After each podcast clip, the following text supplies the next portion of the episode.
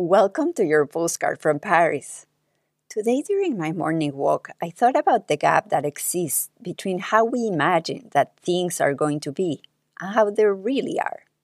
Sometimes life adventures exceed our expectations, but others, the reality of the daily life is very different than we had anticipated. This is when a steady mindfulness practice can come to the rescue. We can learn how to settle into the present moment use the breath to feel fully present in our bodies. We can learn how to add curiosity instead of judgment to evaluate what's going on inside and outside ourselves. We can learn to be responsive instead of reactive. And we can also learn to let go of what we thought should be, to make peace with what is. This is the power of learning.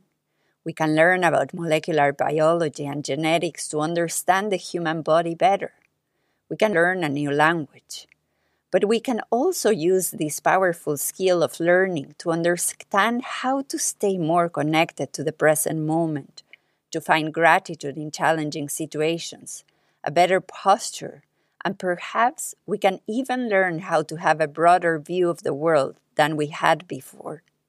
What would you like to learn today?